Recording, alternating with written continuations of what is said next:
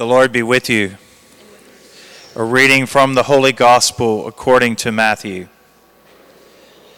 Peter approached Jesus and asked him, Lord, if my brother sins against me, how often must I forgive? As many as seven times?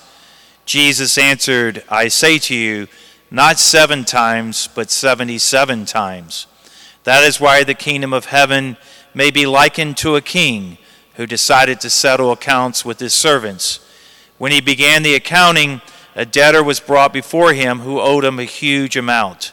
Since he had no way of paying it back, his master ordered him to be sold, along with his wife, his children, and all his property, in payment of the debt.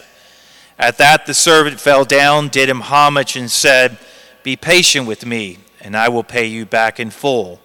Moved with compassion, the master of that servant let him go and forgave him the loan.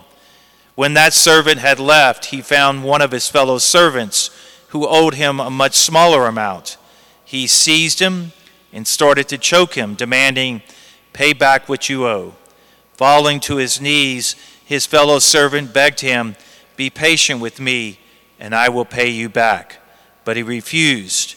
Instead, he had the fellow servant put in prison until he paid back the debt.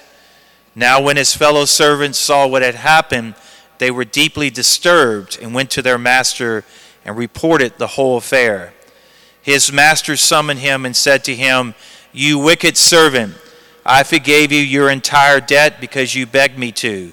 Should you not have paid, had pity on your fellow servant, as I had pity on you? Then in anger, his master handed him over to the torturers until he should pay back the whole debt. So will my heavenly Father do to you, unless each of you forgives your brother from your heart. The Gospel of the Lord.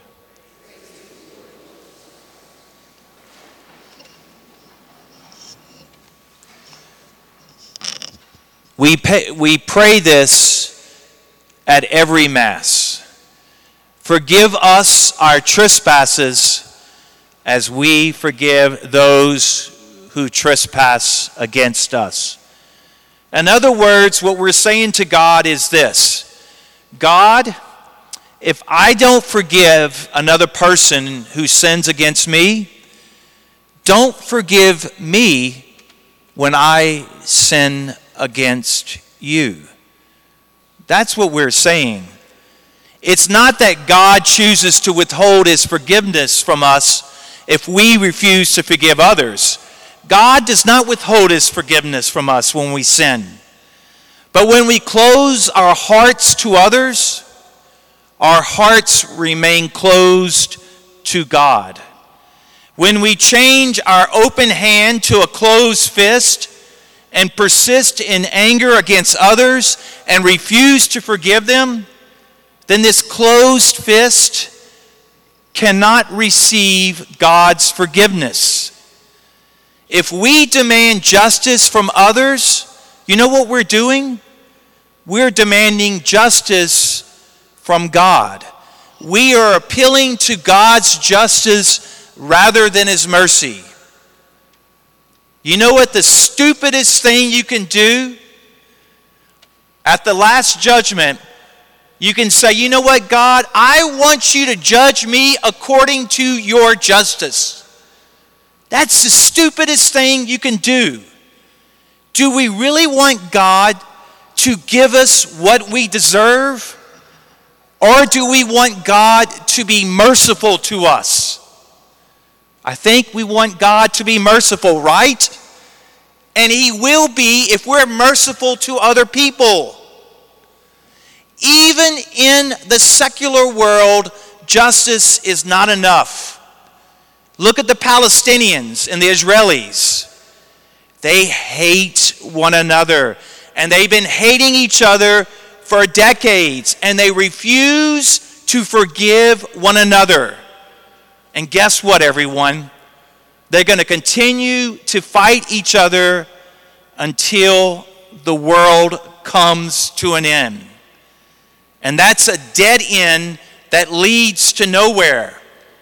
The only path that leads to somewhere is for forgiveness. both forgiving others and asking God to forgive us. That leads to somewhere, it opens doors. Here's what helps me to forgive, and it's not easy, but it does help me to forgive others. First of all, I try to forgive others quickly. I don't give them the time to let that matter settle in my psyche. I seek reconciliation right away. And finally, I try to forgive through a concrete act. You know, like writing a note, making a phone call, giving a gift, offering your presence. You know why? Because forgiveness is most effective when it's done through a concrete act.